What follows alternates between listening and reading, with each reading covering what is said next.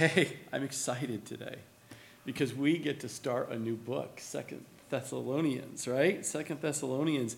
And I don't know if you're new, you don't know this, but this is my favorite book. and uh, we just finished uh, First Thessalonians, and I couldn't wait to get to Second Thessalonians uh, because we continue uh, through our journey, verse by verse, chapter by chapter, book by book here at Calvary Chapel in the North Country. Uh, let's just have a moment of prayer once again here. Father, we again thank you and praise you for waking us up, giving us a new day, a new a life to, to breathe in and out today, to be able to worship you, praise you, and to serve you. And then we come here and we worship you not only in song, but we worship you in the studying of your word. We worship you in our giving and our uh, worship in our time of fellowship and our prayer time. Lord, we just want to please you in all the say, things we say and do this day. And at this moment, this time of service, as we gather together in your name and amongst uh, your people, you're going to move in a mighty way. Use your word to speak clarity, speak to our hearts. And I pray, Lord, if there's anyone listening to my words this day, I pray if they do not know you on a personal level, they have not accepted you as your Lord, as their Lord and Savior. I pray that today they'll hear you knocking at the door of their hearts and they will open up their lives and ask you to come into their lives and ask for the forgiveness of their sins. You went to the cross for them, Lord. And may your words speak to them and let them know how much you love them. In Jesus' name, amen, amen, amen. As we take a look at Second Thessalonians, we're going to take chapter 1, verses 1 through 12 here, just 12 verses. And the subject here today, as we see in this uh, first chapter, is the encouragement in persecution or encouragement for those Christians who are being persecuted there in Thessalonica. And um, we too, again, the word applies to us today, not only to those that this letter was written to by Paul, but it's written to you and to me today to encourage us in our walk and our faith in Jesus Christ because you will be persecuted if you haven't already been persecuted by your faith. If, if Jesus was persecuted, why would we think that we wouldn't be persecuted for who we represent as an ambassador of our, of our King? And as we take a look at these verses, and we're going to read all 12 verses here, but I just wanted to give you a highlight to bring you up to speed of where, we're, where we've been and where we're going here with this new book, or this new letter. The Christians in Thessalon, uh, Thessalonica were very grateful for God sending Paul to them in the first place, to start the church in this place. And when they found that, they were also very grateful to God for Paul's first letter to them. Because if you remember, Paul started that church with his fellow brothers there, and they had to leave town very quickly within three weeks because of the persecution came to them so heavily that they said, You got to get out or they're going to kill you, Paul. And they moved on to, to Berea and to other locations. Now, in that period of time, he wrote a letter back to this brand new church, these brand new believers in Jesus Christ, and and that's the First Thessalonians. And he encouraged them the fact that the coming of Jesus Christ, he's going to come back, and he's going to come back for his church and catch up or rapture his, uh, his church, you, the believers, up to him into the cloud. And he encouraged them with that, saying, This persecution is not going to last forever. This is not going to be, this is not your home. As a child of God, your home is in heaven. And so he was encouraging them through that letter. And today we will see a second letter that he had to write, uh, again, not too long after him leaving, uh, uh, after writing the first letter, to encourage him some more. And we'll talk about this because. Um, even though that letter was very encouraging to them, it helped them for a moment it, but it wasn't a long lasting or immediate solving of their problem, and that problem being of persecution for their faith. That persecution grew worse for those believers as time went on. And because of this, some Christians thought they were living in the time of tribulation uh, that uh, Paul was talking about, that seven year period. And moving the day of the Lord and moving into and like this is we are going through the tribulation. This is persecution. Do you know what's going on? Did you hear about the news on the on the corner of the, of the by the gates? You know that kind of mentality, and it's so true today, is it not? We can watch the news and we can see the things, and it's like we must be in tribulation now, but it, we're not. And so the letter that Paul is going to write, not only the first letter, the second letter also here, is that he needed to encourage them that, uh, that this claim that, that, that, that they're in the middle of the tribulation and at that point in time was not true. Also, a letter came to them, supposedly from Paul, which it was not, and that letter claimed that the day of the Lord was actually taking place. So, so that caused confusion, and that caused an increase in, in uh, fear in the people of the fact that they were left behind and going to go through this tribulation period of the wrath of God upon the earth. And after. Uh, um, uh, going through this fear and going through this confusion, there was another group within the church that felt, well, if, if this is the end times and this is what's going on and there's persecution, well, then why should I work? I'll just leave my job and I'll just sit here and wait for the Lord to come back and get me and I'll just sit back and what that did is it caused a lot of problems for the other Christians who were continuing to work to try to provide for their brothers and sisters who chose not to work to keep them going through this period of time so they didn't hunger and starve and, and suffer and lose everything. So that put an additional burden on the people who continued to just faithfully work, which we're to do. We're to work, faithfully work until the Lord comes back and takes us home. And so people sometimes just get a little squirrely in their head and they listen to things and they, they Google search and all kinds of heaping up all kinds of teachers that can mislead you from the Word of God that grounds you and I in the truth.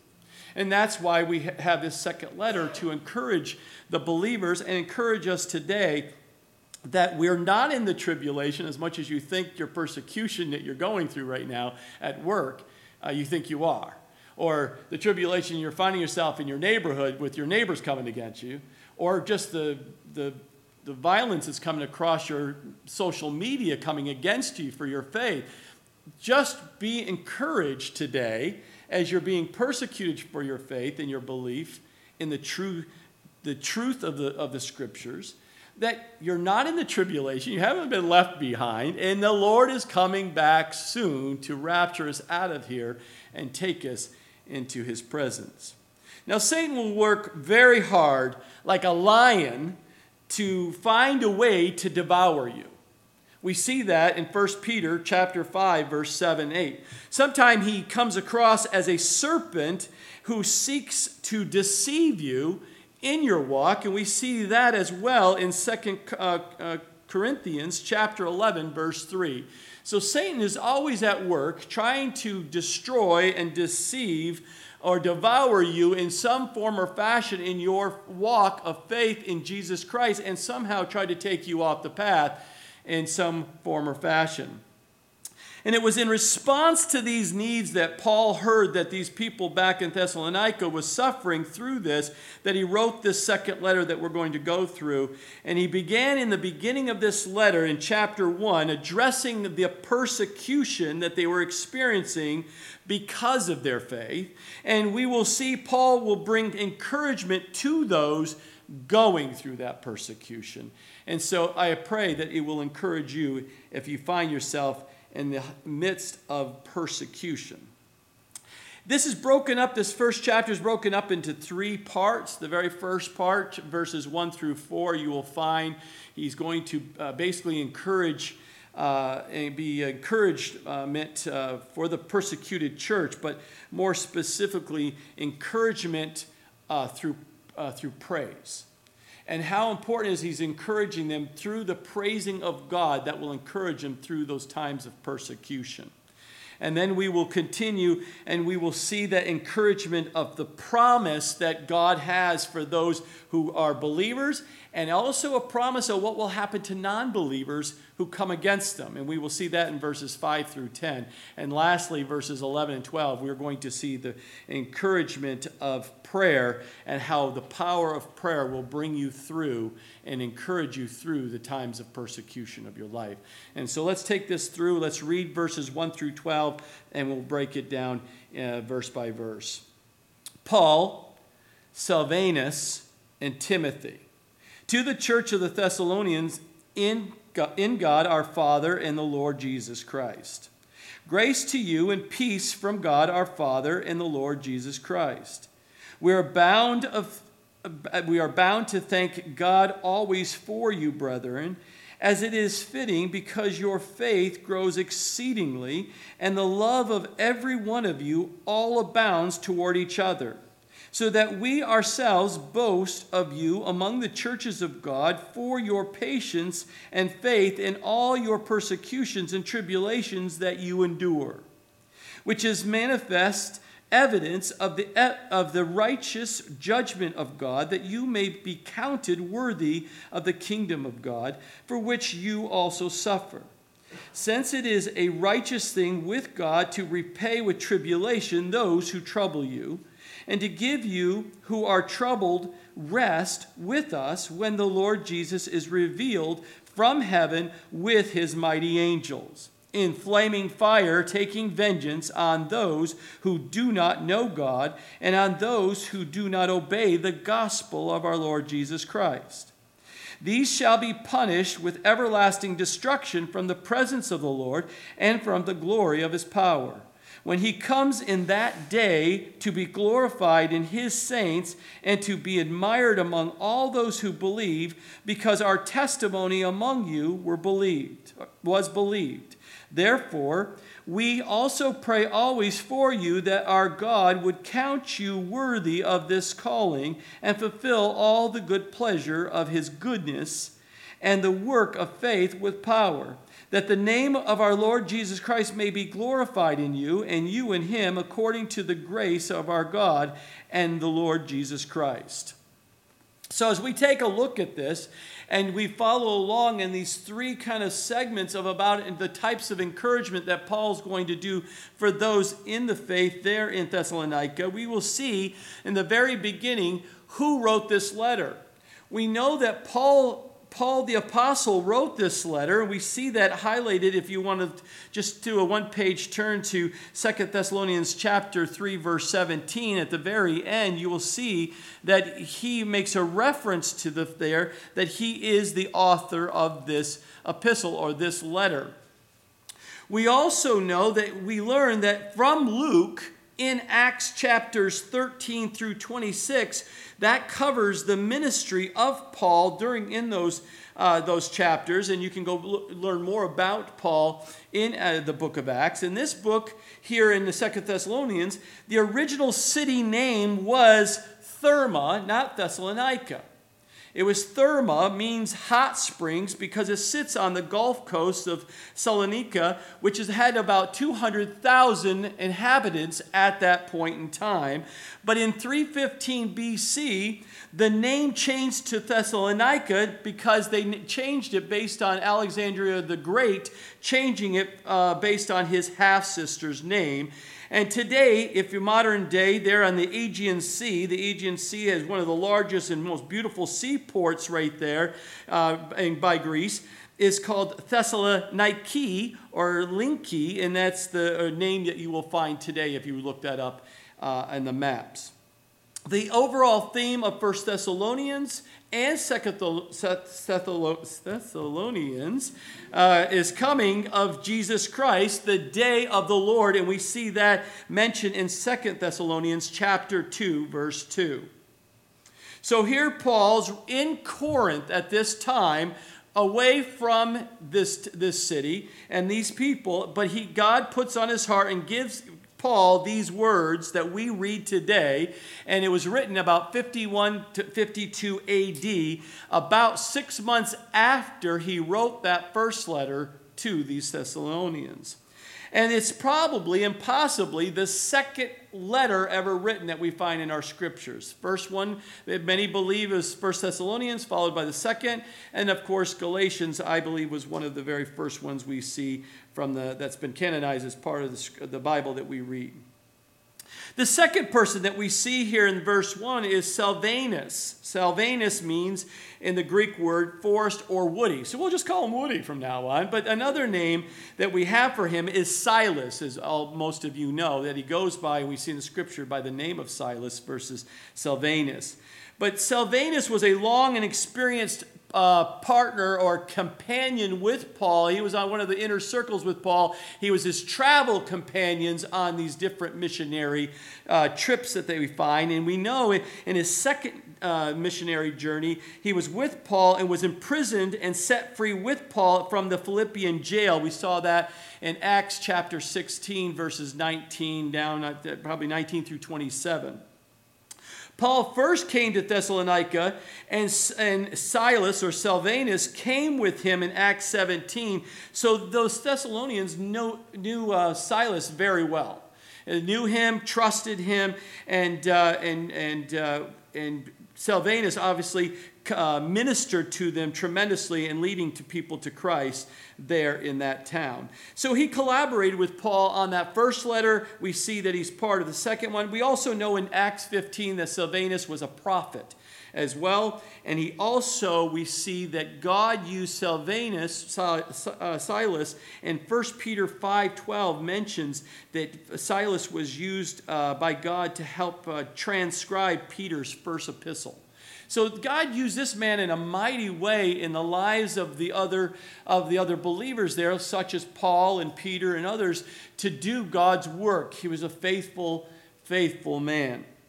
The third person we see in the scripture today is Timothy. Another name in the Greek is Tim, uh, Timotheus or to, uh, it, it's a compound name. Timotheus means, Timo means it's to honor, and Theos means God. So Timotheus is to honor God, a man who honors God, and that's who Timothy is here. And he was a resident of Lystra, a city of the province of Galatia, if you remember, in Acts 16.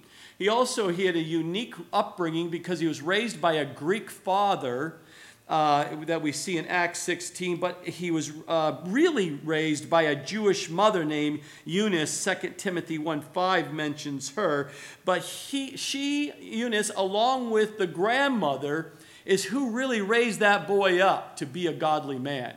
They poured in the scriptures into his life at a very young age, and we see that in uh, the grandmother and her doing that in 2 Timothy, uh, not only 1:5, but also 2 Timothy 3:15. But Timothy was a very trusted companion and partner with, uh, with Paul as well as he accompanied Paul on his missionary journeys. And Paul sent Timothy, if you remember, to Thessalonians uh, early on, and we saw that in 1 Thessalonians 3 2, he sent him ahead of time to minister to these people to, to pave a way. So, with uh, Silvanus and Timothy, we can see that Paul was in great company of godly men surrounding him to go out and do the work. He wasn't a lone ranger out there trying to do his own thing, start his own little ministry up as a missionary, and I'm going to do it my way, and, and, and no one else can do it better than me because I know everything kind of attitude. No, Paul, even though he was a brilliant man, a great orator, and a command of the Old Testament, and, and certainly a command of the relationship with Jesus Christ and the teachings of Jesus, he knew and he was very humble to know that he cannot do ministry by himself. He needed God to use and work in uh, companions with a trusted people to his right hand side. A man who would be a godly man, who would be like minded and toe the line with him and be there, and the good times are bad with all the accusations and confusions and, and all the things that come with it, he, God knew and he knew he, that God said he needed to have a trusted right hand man, a wingman. As us military guys from the Air Force, we have to have a wingman that will be by your side through highs and lows and goods and bads and stuff because you might get imprisoned if you hang around with Paul. You just might get, you know, be persecuted and your life almost be, be taken because your, your relationship with Paul.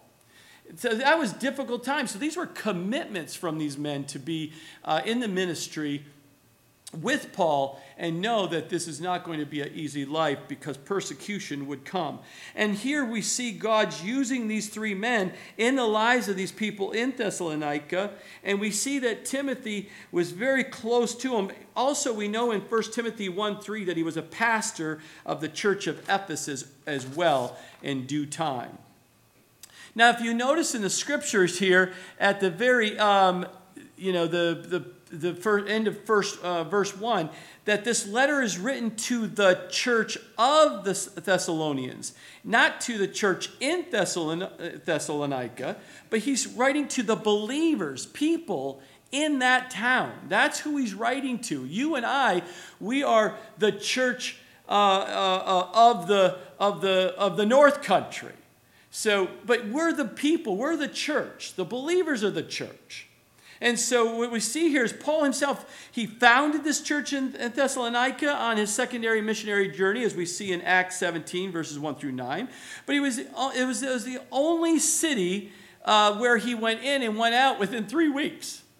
Can you imagine just able to teach for three weeks? And that started in a church and it just blew up and just grew and grew and grew and, and uh, became a very solid uh, believing church there in that area. And even with all the enemies that were coming, all the enemies who were against the gospel, all the enemies who were against the, the truth that, uh, that Paul and, and, and Timothy and Silas was teaching and stuff, they, and had to leave behind in uh, this, this very alive and active new baby Christian church, it must have played really heavy on Paul's mind of how were they were going to survive all that persecution that was going on as a young church of believers. And that's why the prompting of the first letter, now the second letter. The Bible says there is one church. We see that in 1 Corinthians chapter 12 verse 20 and it says, "But now indeed there are many members yet one body." So there's one church, one global church of believers in Jesus Christ. But there are many members. There are different churches. That's one of the things when we started the new church up here in 2011. We kind of looked and said, Why, Lord, are you bringing us here to start a new work? There's already churches here. But God uses different types of, the, of, uh, of styles, let me call it, styles of, the, of churches, many different members. Some, some churches love to be in suits and ties when they go to church. Some love the robes and hats when they come to the church. And some love polos and jeans. I prefer polos and jeans when I come to church. Matter of fact, I love jeans and Hawaiian shirts if I can wear them during the summertime. But they're just different members. The key is do we all believe that Jesus Christ is the only way to be saved? Right? That's where the fundamentals, the key fundamentals, is what we, we need to believe in. Now, there's other churches that they say they're churches, but they don't believe that Jesus is God. They don't believe Jesus is the only way to get saved. They don't believe uh, these fundamental Christian beliefs. They don't study the Word of God.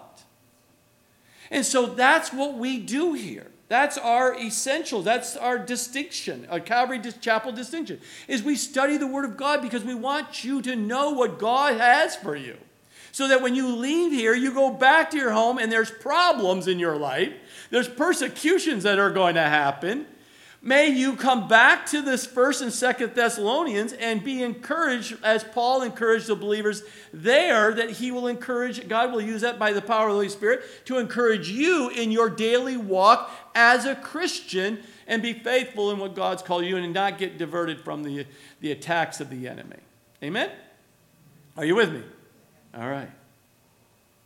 But that's who he's talking to. And not only is there one church, uh, it, with obviously many members, but there's also there, this body of believers, this one, this, this one church needs to be in unity. We see that in John 17, 21. it says that they all may be one as you, Father, are in me and I in you, that they also may be one in us, the Trinity, that the world may believe that you sent me, me being Jesus Christ. That's the unity. Just because you call yourself a Christian church does not, many do not believe that. And what we do. Why? Because the scripture tells us so. And that's why we study the scriptures. And in verse 2, he says, and, and this is a, a part of the first two verses that uh, is normally in these letters, it, there's a greeting up front, not at the end. It tells you, in the greeting up front, tells you who wrote it and what the, who they're writing to. And we see the three people here involved here and who they're writing to, the believers in Thessalonica. But he says, Grace to you and peace from God our Father and the Lord Jesus Christ. Paul always has his customary greeting here, and he is he is the one that God used to uh, pen on paper this key thing. We call it the Siamese twins of the Bible, and that is grace and peace to you. Those two will always be together, and those two will always be in the same order grace and peace. You cannot have peace from God until you receive the grace of God, and you must understand that. You'll never experience truly peace from God until you ex- uh, receive the grace of God first. And that's why his greeting is always to these Thessalonian Christians and to you and I. He's hailing, uh, uh, you know, hailing or to representing them here this, this grace and peace of the God of the Father and the, and the Lord Jesus Christ. And it's always based on God's grace. Not only his God's grace to be saved, his grace to uh, sanctify you in this life, but then the grace of God in salvation when you're taken home to be in his presence. It is based on the, the way of grace, and that's what you must and I must understand. Now, in verses 3 and 4, we're going to see that really emphasis of the encouragement of praise from Paul here because Paul can't help but thank God, praise God, boast of what God is doing with those Thessalonican believers there. And he says, We are bound we are bound. The three guys here, the, us three guys here, we're bound. We are absolutely committed here, obligated to thank God always for you, brethren, as it is fitting. Why? He gives us a few reasons why. Three, almost four reasons actually, but three reasons in, in verse three. Why did he feel bound? Those three guys feel bound to praise God and encourage the people, those believers there. Why? Because they could, based on, because of your faith grows exceedingly. And the love of every one of you all abounds toward each other. So we see right here, right in the very beginning, Paul's giving thanks to God for his great work that he's doing in these believers, absent from the leaders that started the church. That God was just doing a mighty work in those believers, and we and they just felt so bound to or fitting to, to sit there and praise God because they saw the exceeding growth happening in their faith uh, as believers. There's like, wow, look at the faith that is growing in your life. I can't help but praise God. And I and I we're the same way here. We see some people coming here, they get saved here, and then we have the blessings to watch them grow and mature and their faith. And it's like praising God because of the work that God's done. Some people come in here, they're so broken and so lost and so deceived, and so there's just destruction in their whole life. And then all of a sudden they give their life to Christ and you see them being freed from sin. You see the change of life. You see them, their mental state, their, their spiritual, now they're alive. They, they were dead in, in, in, in sin and now alive in Christ. Their mental status, their physical status, everything starts to be improved by, and this joy and peace starts coming in because they've experienced the grace of God. And so what happens is they're praising God because they look at this exceeding growth of your faith. It's amazing what is going on with all the persecution that's trying to stop you from living this Christian life. Look at your faith, it's even more exceeding than ever what we thought. I can only imagine.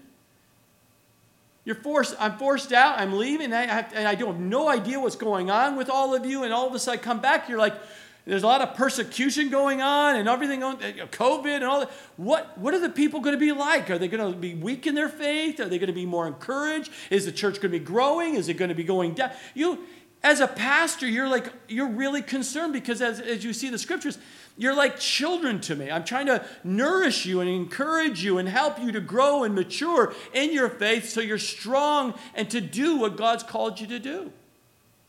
And then you're not there, you can't see you, you don't know what's going on. That's really really opened up our eyes with COVID because we don't we haven't seen many people that are part of the church that are watching online. I haven't been able to see their eyes in months. Maybe talk to them, but not see them, not fellowshipping. Not having a, you know, breaking bread together in person. It plays a heavy role on as a pastor because you, you want to be there to encourage them through these times of difficult times. And Paul is saying, but I'm just praising God because the exceeding growth in your, your faith is amazing. And the second thing he says, not only is your faith growing, but look at the love that you have, the, the agape love. That's the, the, the love that is spoken here is agape. Agape, unconditional love that is happening in their lives is, is blowing his mind and just praising God and encouraging the fact that you may not see this in your life, guys. He says, You may not see this because you're being persecuted. But I'm telling you, as your pastor, Paul is saying, as a pastor, is saying, your faith is so much increased that you may not even recognize. Your love for one another is absolutely off the charts. It is amazing what God is doing in your life. And sometimes when you're in the midst of the war, in the midst of being persecuted, you don't know, you don't see what's happening. You're just trying to survive. You're just trying to get up every morning and, and just Am I going to make it this morning? And whatever that may be, whatever's happening in your life, am I, am I going to be able to make it through this day?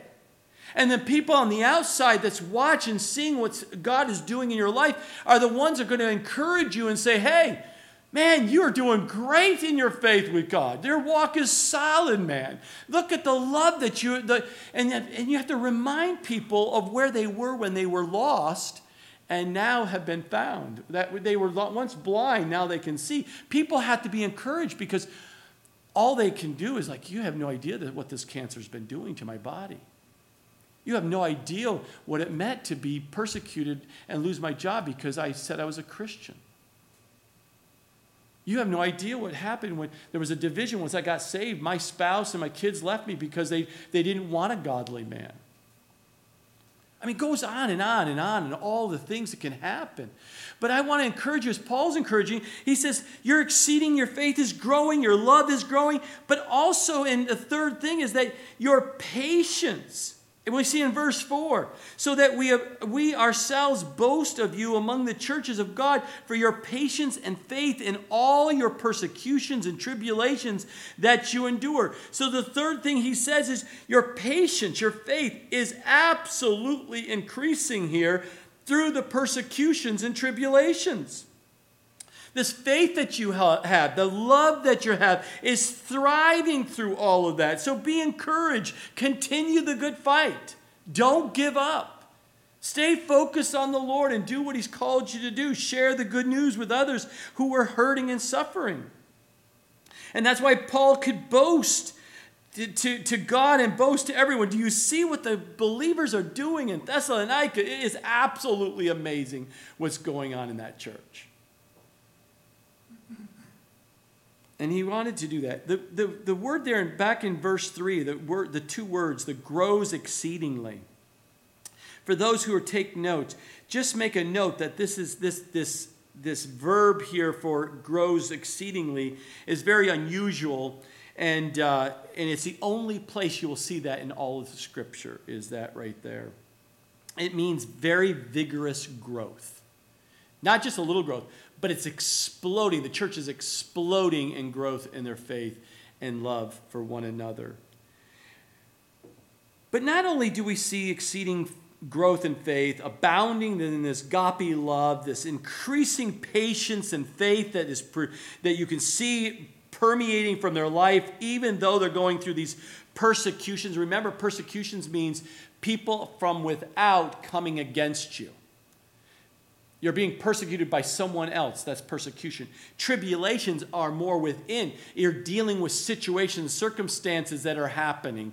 It could be you are going through a sickness and, and there's a there's a there's a tribulation, I should say, a tribulation going on, and you could have a sickness or cancer, or you're battling something that's within, not from someone from without.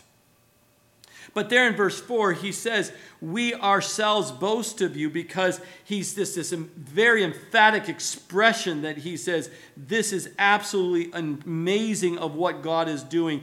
And he says to endure, continue the good fight, don't give up. And as Christians, we're not. We, we, we live by faith uh, as a daily walk. We walk because we have no guarantee for tomorrow. And you certainly cannot change the past. So you live your life today as God calls you to live his life and be obedient to what he's called you to do today. He may give you some insight of what you may possibly need to plan for and may give you some of that, but you live for today because you have no guarantee tomorrow. First of all, I hope he comes and takes us and raptures us out of here tomorrow by tomorrow. Right? He solves all of our problems for those who are, who are saved. But we don't fear tomorrow because God is going to give us the strength and the, the wisdom and the abilities to live that life that He has for us and do what He's called us to do if we're just obedient.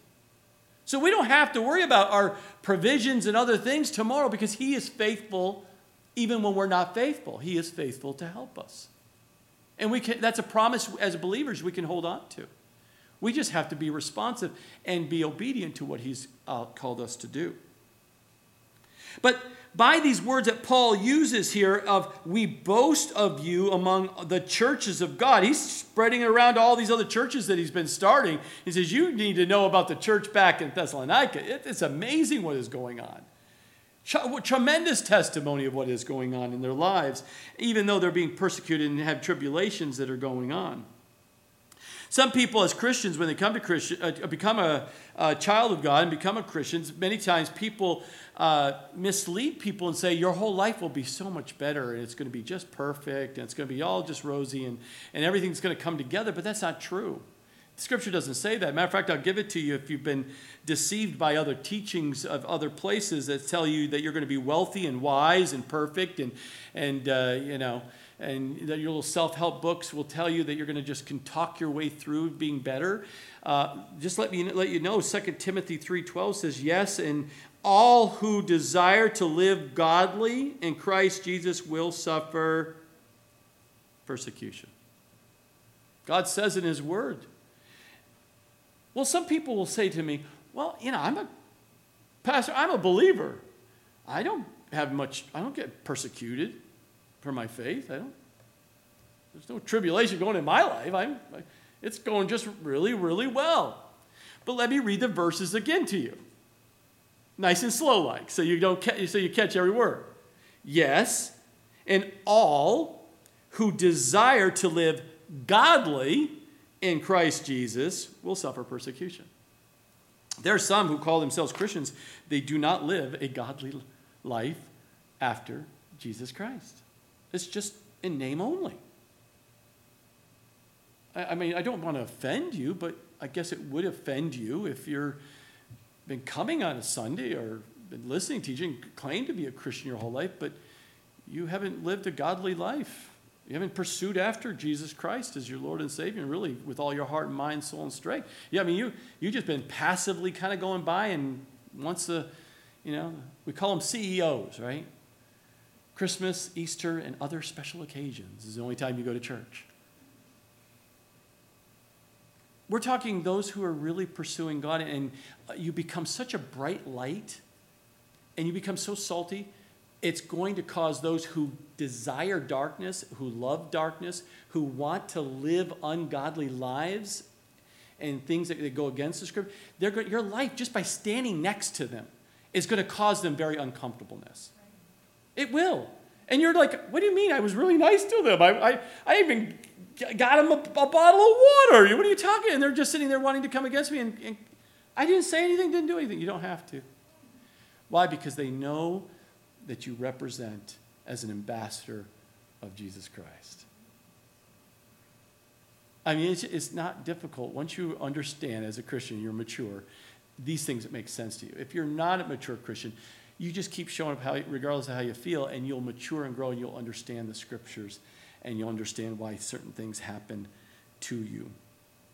The second thing that we see encouragement is the encouragement of promise, and we see this here in verses uh, 5 through 10. But let's just take verse 5 here, and it says, Which is manifest evidence of the righteous judgment of God, that you may be counted worthy of the kingdom of God, for which you also suffer. So we see here God's righteous judgment was at work here with these believers in this town. And beginning with the house of God, we see in 1 Peter 4:17, persecution or things that will happen will come even to those who are righteous because it purifies the followers of Jesus Christ. The good result or the reward for following Jesus, and the Lord allows, and the God allows certain things to come in and touch your life called persecution or tribulation, it refines you and I in our walk with Him. It causes us to deepen our faith, to trust Him to bring us through those dark valleys. And so when those things happen, you need to praise God and be encouraged of the promise that God has for you because He says that He allows this. Nothing will touch a child's a child of God's life unless it's been father filtered first. So if something happens and you say, What? How did this happen? God is allowing it to do what? To refine you, to purify you. Like gold, when you heat up the gold, it brings all the impurities, the dross, the dross to the top of the gold to skim off that off so that the gold becomes more pure and more refined to a point where it's so almost see-through in regards to fine gold. But he, he, we see that Paul is saying that they are worthy and it's evidence, it's manifest evidence that God is allowing the righteous judgment of God to happen within their life so that you may be counted what? Worthy, the reward, the good result the worthy of the kingdom of God. You're inherited the kingdom of God. And you're going to suffer, but again, it's a manifest evidence that God was good in allowing them to suffer to allow them to suffer this persecution and tribulation that's described here back in verse 4. Now, usually, the conversation kind of goes like this. Usually, that God is, is, uh, is someone is suffering for something. Many times, if they don't understand the scripture, they immediately say, God is not with me. God is absent. Where is God in all of this? And you quickly jump to the conclusion as a believer that God somehow missed it. He, t- he must have gotten really busy with some other people because my other neighbor's really bad. He's really bad. He must be focused on him and he missed it. No, God is all present. He knows everything. So, because there's a suffering that came, God is not absent from you through this suffering that God calls righteous judgment into, into your life. But people will question God why he allowed these things to happen.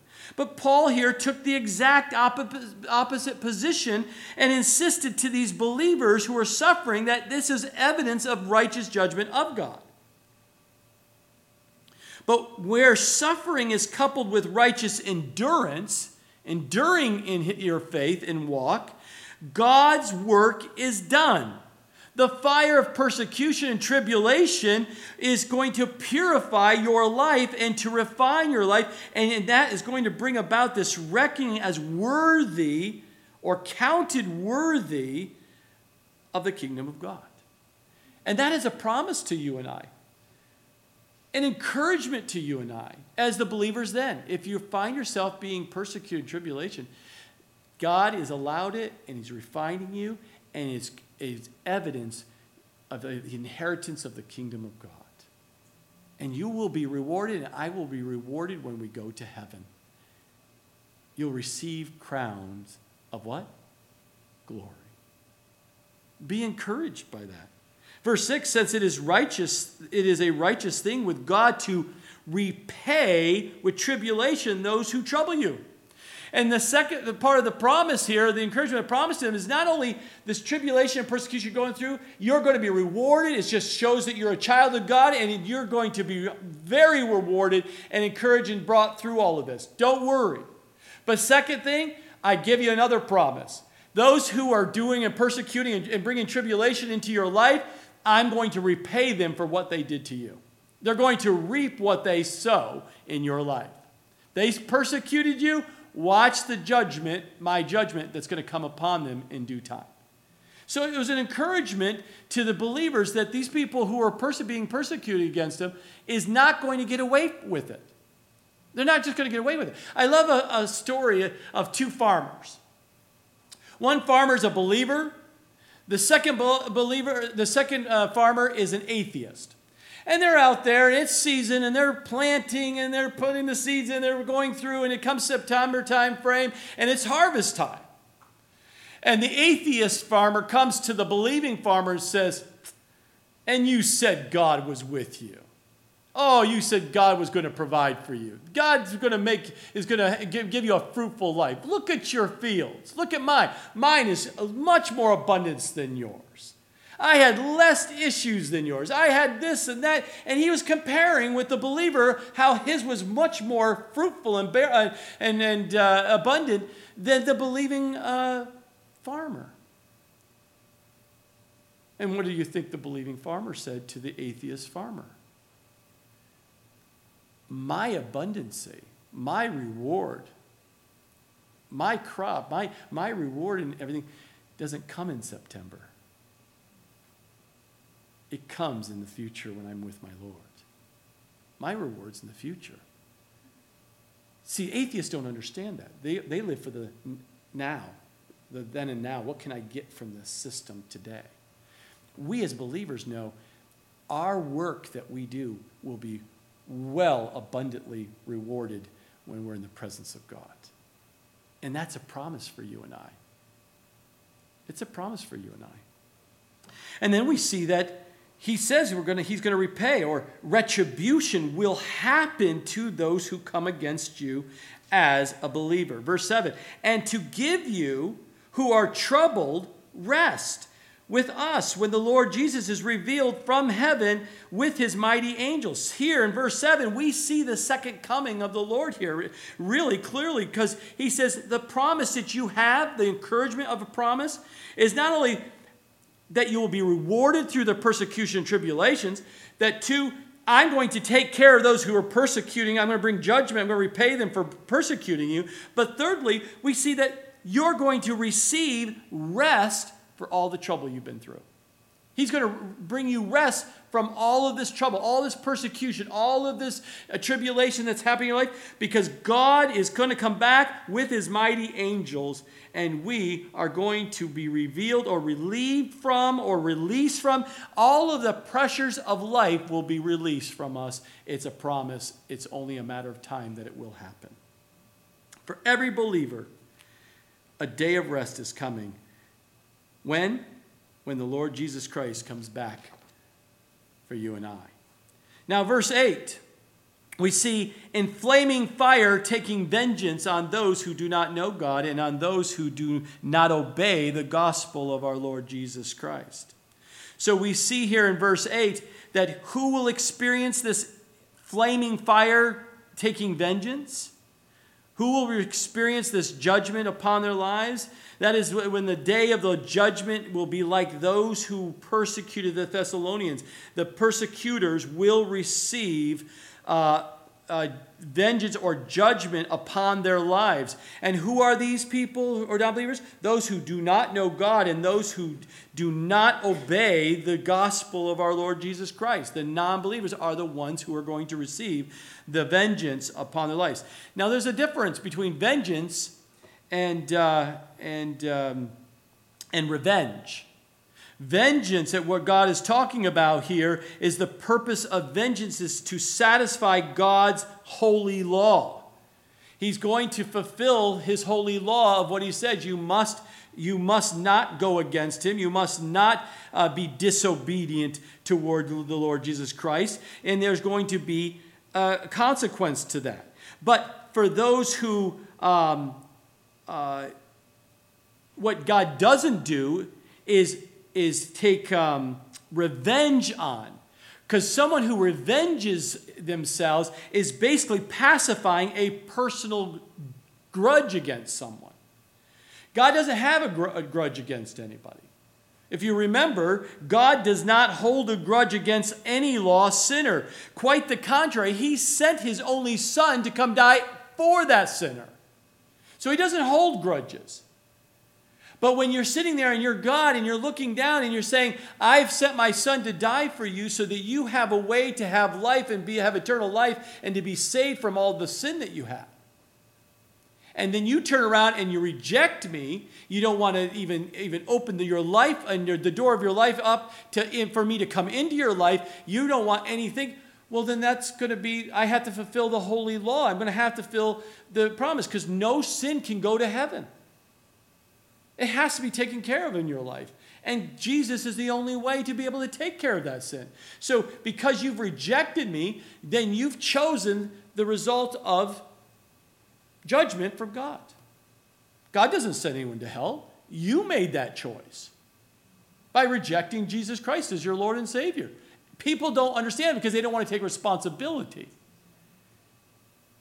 Hello? That's exactly what's happening. People don't take responsibility for their decisions. They'll quickly blame everybody else or compare themselves as I'm not as bad as someone else. That doesn't save you. And that's why the scripture and that's why our passion is sharing the good news that there is a way to not to receive the vengeance or the judgment or the wrath of God upon your life for rejecting him. You don't have to reject him anymore. You can receive him as your Lord and Savior and be set free.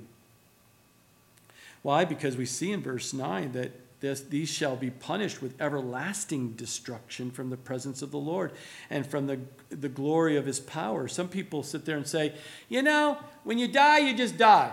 It's over with.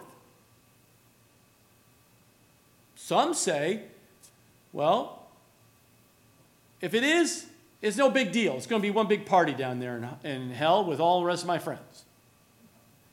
But that's just a deceit from Satan because no one, they don't know the scriptures. They just kind of helps them pacify them to make them feel better. But no, God's word is very clear that if you reject God, you're going to have everlasting, and it's never going to end. You know, there's a story about a moral woman a good a woman who's been lived her life. She's old and she's she's a good person. I've lived my life pretty good compared to other people. I'm a pretty good person. A moral woman, right? She finds herself in the doctor's office and getting bad news that she's got cancer. And she she happened God guides her to a Christian surgeon to take a look at what they're going to do to get that cancer out of her. And she's sitting there and, and, and he's sharing the gospel and saying, you know, this is a difficult situation, but you have cancer. And, and, and, and she said, well, I'm a good person. I, I, I don't think God's going to punish people to hell if you're good. If you're, I do good things. I give, I give money to people and I help people and I do, I'm, I'm a good person. And so the surgeon took an opportunity and says, well, if, if that was true, let, let me give you an example. You have cancer right now. Let's, let's just not cut it out. Let's just leave it the way it is. Just let it go because it's, it's not that big of a deal. It's, it's not as bad as someone else's cancer in their life. And, and of course, the lady looked at him and said, Wait a minute, I want you to take it out. Well, that's not very loving, is it? I'm, I'm going to inflict pain on you to get that out of you. Why would I do that? Why? Because the cancer is so bad, I need to get it out. I'm willing to go through the pain and the persecutions and the tribulations, whatever it is, for me to get that cancer out. I'll take I'll do whatever it takes. And the Christian surgeon says, that's exactly what God's saying. He says, He'll take the sin out of your life. You just have to be willing to open up your life to allow him to come in. And you will experience, yes, pain and persecution and tribulations in your life. But the reward is so great. Why? Because what will be revealed, what will be removed? Cancer is like sin. It will permeate in your life and completely destroy you. So, like the great physician, he says, Open up your life. I will reach in and I know exactly where the cancer of sin is in your life, every little bit of it, and I will remove it. Just allow me to do it. Are you tracking with me? Because he is the great physician. That's why we come here on Sundays, because we come to the hospital to get fixed. you get some boo boos during the week. You get stitched up, cleaned up, and reminded you've been forgiven, reminded that He loves you. We continue. We see the fact that in verse 10 that when He comes in that day, to be glorified in a sense, to be admired among all those who believe, because of your testimony among you was what? Believed. Because of the fact that this shows us such a difference between one destined for judgment and one destined for glory, is it not? Because the difference is belief in the message that Paul preached to them at that time. It's their, our testimony, that simple gospel of Jesus Christ. I was once blind, I gave my life to Jesus Christ, and now I'm found. I used to be a drug addict, an alcoholic, a pornography, and you go all down the list of a liar and cheater and stealer and whatever it may be that was your sin or sins. And then all of a sudden you accept Jesus Christ. He comes in, He forgives you, He removes it, and then all of a sudden He does this work in your life, and you no longer do those things because of a relationship you have with Jesus.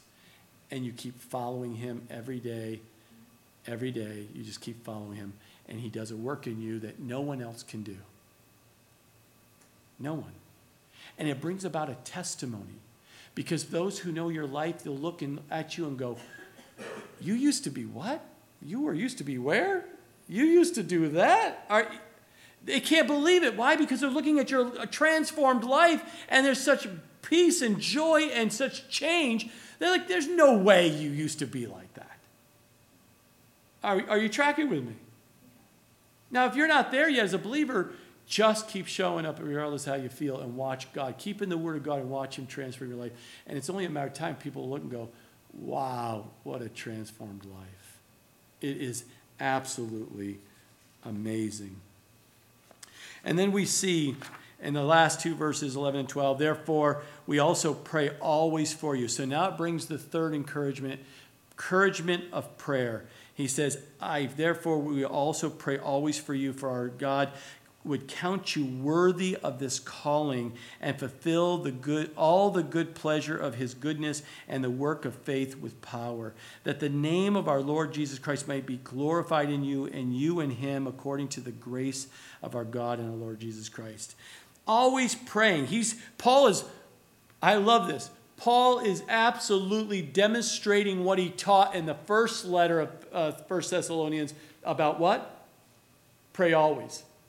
He's demonstrating that we are praying always for you for you as believers over there in Thessalonica. And the fact that he's sitting there, we're praying for you because we know that we power in prayer and encouraging you to continue to, to be enduring of this through the persecution and tribulation of people coming against you. But me and my associates here, Timothy, and, and, and Silvanus, we're going to continue to pray for you and encourage you. Why? Because you can intercede for other people. You can sit there in the quietness of your home and talk to God and say, God, I have, and fill in the blank. This person is suffering. I ask you, Lord, to comfort that person today through that, that, trouble, that situation. I, my, my kids are wandering. They're, they're focused on the world. They're pulling them away. Lord, bring them back. Encourage them to continue to walk. You can intercede for other people in prayer and not have to be there. But you wouldn't understand that if you don't have your own prayer life. If you're not a prayer warrior in regards to understanding, that's how you communicate and talk with God. And if you don't have a regular prayer life throughout the day, like it's breathing and about everything, that's who's going to encourage you in this walk. I want to encourage you to do that because that's what Paul says. I'm going to pray for you and obviously encourage because the fact that our, that our God would count you worthy of this calling because it's a calling of God that has you right where you're at, what you're doing, how you're doing it, the things that are going on. He's you're you call, you're counted worthy of this calling, and I'll give you those about five things of this calling.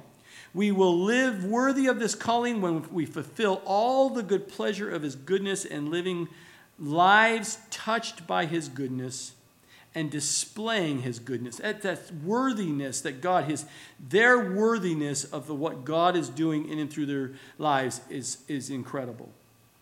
We live worthy of his calling when we fulfill the work of faith with power. We live by faith, not by sight, and it's by his power that allows us to walk this Christian walk. 2 Peter 1 3 says, His divine power has given to us all things that pertain to life and godliness through the knowledge of him who calls us by glory and virtue.